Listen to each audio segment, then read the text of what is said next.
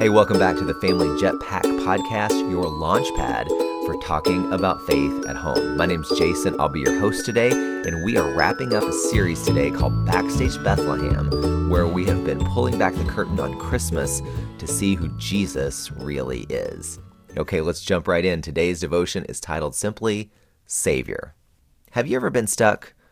Maybe you were climbing a tree but couldn't get down, or maybe you reached through the banisters on the stairs but couldn't get your arm out, or maybe you got your hair caught in something or accidentally glued your fingers together.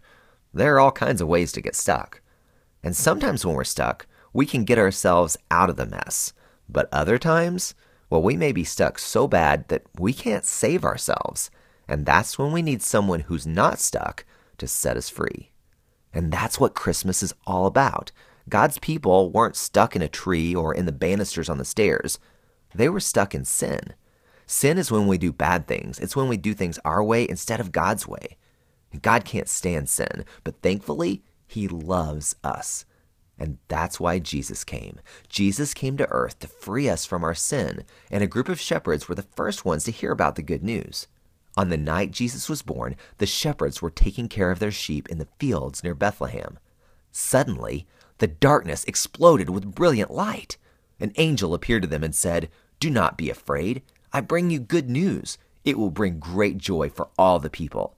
Today, in the town of David, a Savior has been born to you. He is the Messiah, the Lord. And you can find that verse yourself in Luke 2 10 and 11 in the NIRV. Well, this wasn't just good news, it was the best news ever. Jesus didn't just come to be a teacher or a helper or to do amazing things. He came to be our Savior. He came to set us free from sin. Well, think about it. When we ask Jesus to be our Savior, He forgives the wrong things we've done so we can be friends with God. But also, each day we can ask His help to free us from bad habits that may be tough to change on our own. Whether it's fighting with your sister or telling a lie, Jesus can free you from that sin and help you to live for Him.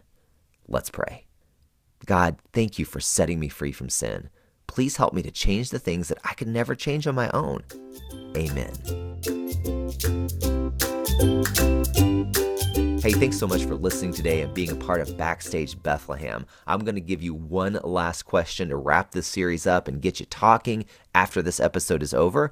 But first, a quick reminder if you want more discussion questions to go with this episode or more family devotions, head over to familyjetpack.com.